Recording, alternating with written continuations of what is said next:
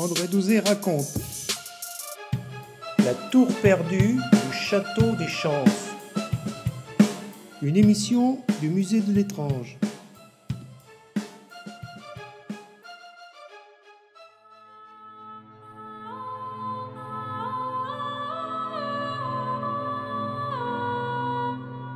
Château des Chances, c'était un site qu'on avait, euh, où on était allé avec Raymond, euh, on est, mettons, en 2020, euh, il, y a, il, y a, 50 ans. On avait commencé il y a 50 ans, et mon, grand-père m'y avait emmené surtout pour me montrer une source, un abreuvoir, un lavoir, tout ce qu'on veut, un point d'eau. À cette époque-là, nous avions un très bon contact avec le parc naturel du Pilat euh, en était à ses balbutiements. On était en très bon contact, en très bonne intelligence avec un, des, principaux instigateurs et, qui était architecte à cette époque. Et comme j'étais moi-même dessinateur, il, appréciait ce qu'on faisait parce que lorsqu'on faisait un état des lieux, il était juste. Mon architecte, euh, euh, mon patron, m'avait appris à faire un état des lieux et il m'avait dit Douzet, quand on fait un état des lieux, on regarde souvent avec ses pieds et avec ses mains, et après seulement avec ses yeux. Et puis, vous allez perfectionner votre vue en travaillant au théodolite. Le théodolite est un instrument de mesure qui permet ne serait-ce que d'avoir un niveau zéro en permanence, donc avoir une altitude en plus ou en moins. Et cet architecte était content parce qu'on savait se servir d'un théodolite. J'en avais un, c'était un vieux modèle, mais il fonctionnait. De toute façon, vu que c'est optique, il n'y a pas d'usure. Hein. C'est pas comme les théodolites d'aujourd'hui qui fonctionnent avec des batteries et des infrarouges et tout ça. On faisait à vue. Il y avait une grande perche et on travaillait à vue. Et nous avions demandé l'autorisation de dresser le premier état des lieux du château des Chances. Il y a, de ça 45 ans, 47 ans. Et nous l'avions obtenu. Ils étaient contents. Parce qu'évidemment, euh, nous travaillions à cette époque-là gracieusement. On a toujours travaillé gracieusement. Et donc ça leur goûtait rien. Et ils avaient une équipe qui allait débroussailler, qui allait sur le terrain, qui passait un week-end très content, euh, un, peu, un peu pionnier, mais euh, on faisait un travail qui était sérieux. Et l'architecte l'appréciait parce que lorsqu'on lui rendait un état des lieux, il était fiable.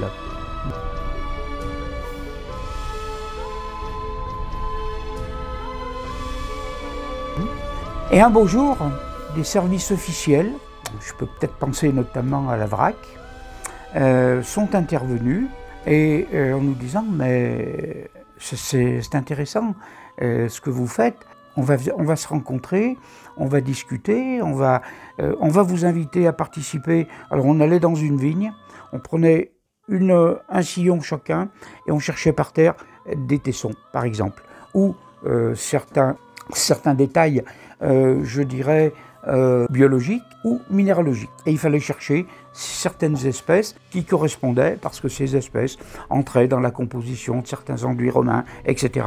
etc. On a participé avec Raymond Gros et avec une ou deux personnes à ces expériences qui étaient très intéressantes et qui m'apprenaient comment un, scientifique va approcher un sujet. Bon, donc je, euh, ça me convenait bien.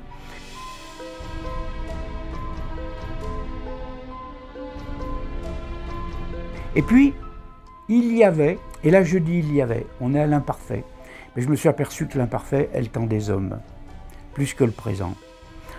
Il y avait une tour, les vestiges d'une tour, euh, quand même euh, à, deux niveaux, hein, à deux planchers. On était sur un vestige, bien, entendu nous en avons des photos bien sûr, hein, un vestige qui devait monter à 6 ou 7 mètres, sinon plus. C'était une tour de défense, hein, une tour de la deuxième enceinte.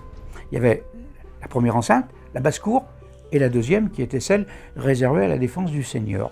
Voilà. Et donc c'était une tour de la deuxième défense, bien finie, un bel ouvrage de défense. C'était une tour, euh, aujourd'hui, les fondations, on est encore à 1m20. Hein donc c'était quand même une, tour bien construite. Et il y avait au premier niveau un plafond, euh, ils appelaient ça sarrasin, parce que c'était un petit peu comme le cul des puits sarrasins, fait avec des pierres plantées droites. Et donc ils avaient fait le plafond de cet étage, on appelle ça un plafond sarrasin. Et il y avait un gros problème, il y avait des arbres qui avaient poussé sur cette tour.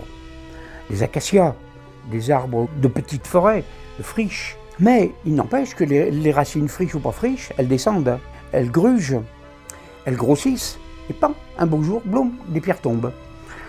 Et le jour où j'ai dit on va couper ces arbres, que ce personnage du Pila, j'ai dit il y a quand même deux arbres, hein, il va falloir peut-être pas les déraciner, mais les couper et les tuer. Et leur mettre un produit qu'on utilise, un produit forestier, qui va les tuer. Ah mais non Ah mais non, non, non, faut surtout pas défricher. Ah non, non, non, vous allez faire tomber la torche. J'ai mais on n'enlève pas la souche. Non, vous touchez pas les végétaux. Nous avons laissé les végétaux. Et puis vous approchez plus de cette tour. Oh, un an après, on n'a plus à s'en approcher, la tour était tombée. Et eh bien voilà, il a fallu un an et demi pour que la tour finisse par descendre. Depuis, nous avons cessé toute relation avec les autorités, ce qui nous a coûté de temps en temps des coups sur les doigts, parce qu'on nous disait, mais dites donc. Oui, oui, oui, oui, oui, dites donc, oui, vous voulez qu'on vous reparle de la tour du château des Champs Dites donc, et la discussion s'arrêtait là. Donc, en ce qui concerne le château des Champs, c'est grâce aux autorités que la dernière tour avec son plafond sarrasin est passée dessous.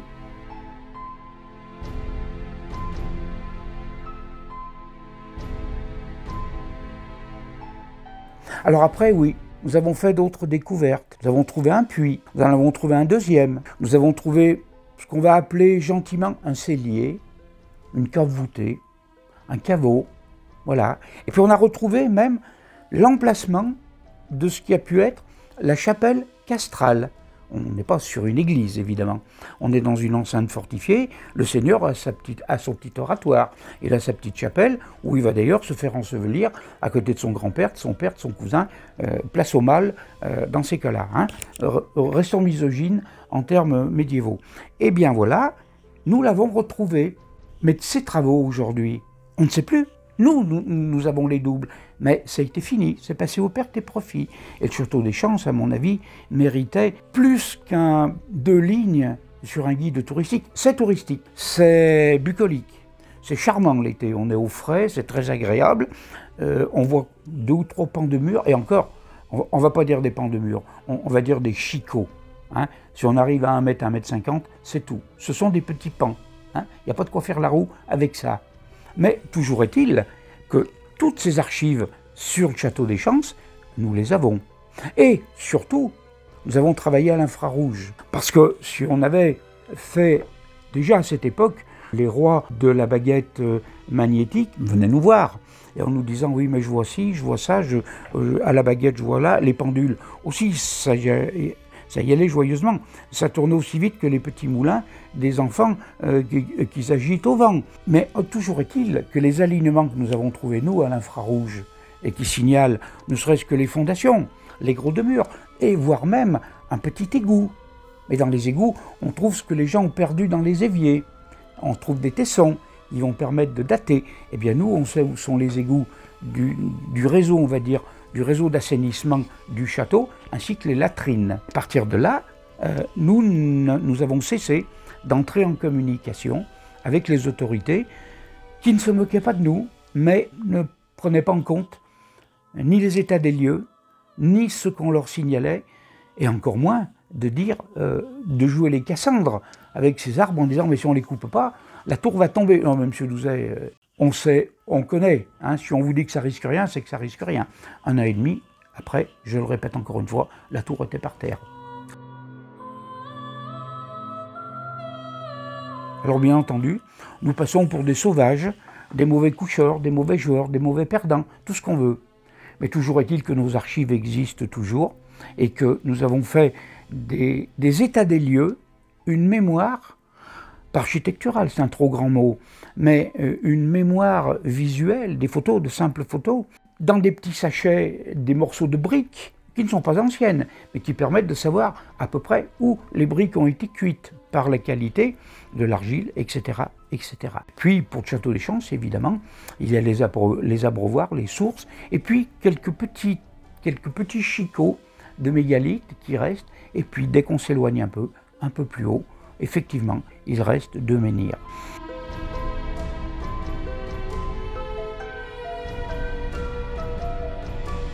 Alors effectivement, pour le château des Chances, il y, a, un travail extraordinaire. On a même des photographies aériennes à l'infrarouge où on voit une deuxième structure de ce qui a pu être un village ou un poste avancé, euh, une redoute, euh, une pièce, enfin un, système de défense, un avant-poste du château, qui était une première ligne de défense. Ça apparaît à l'infrarouge en photographie aérienne.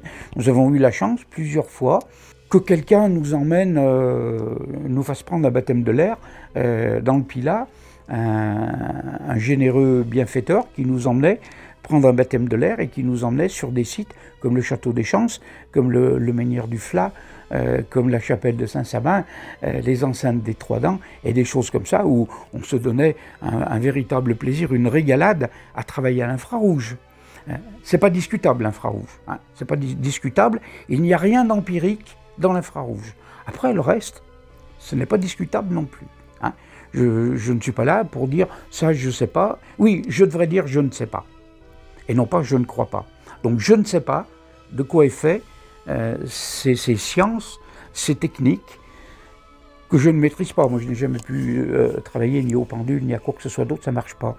Peut-être parce que je suis, peut-être parce que j'ai trop mauvais caractère et que je, refuse euh, ces choses-là. C'est possible aussi, mais en tout cas, ce que nous avons, euh, nous avons quand même plusieurs centaines de dossiers qui sont constitués, bouclés, fermés. Qu'est-ce qu'ils vont devenir lorsque nous en aurons fini?